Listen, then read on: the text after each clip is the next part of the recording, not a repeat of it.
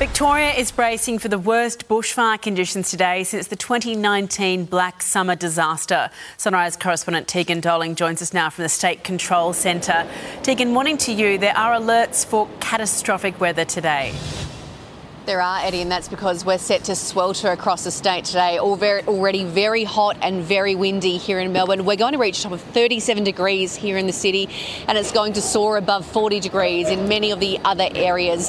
Authorities say it's the worst fire risk day, as you said, since those summer bushfires that we saw back in 2019 and 2020. It's going to be so bad that they have issued a total fire ban for this area of Melbourne, as well as other areas across the west of the state, like the Wimmera region, there is actually a catastrophic rating.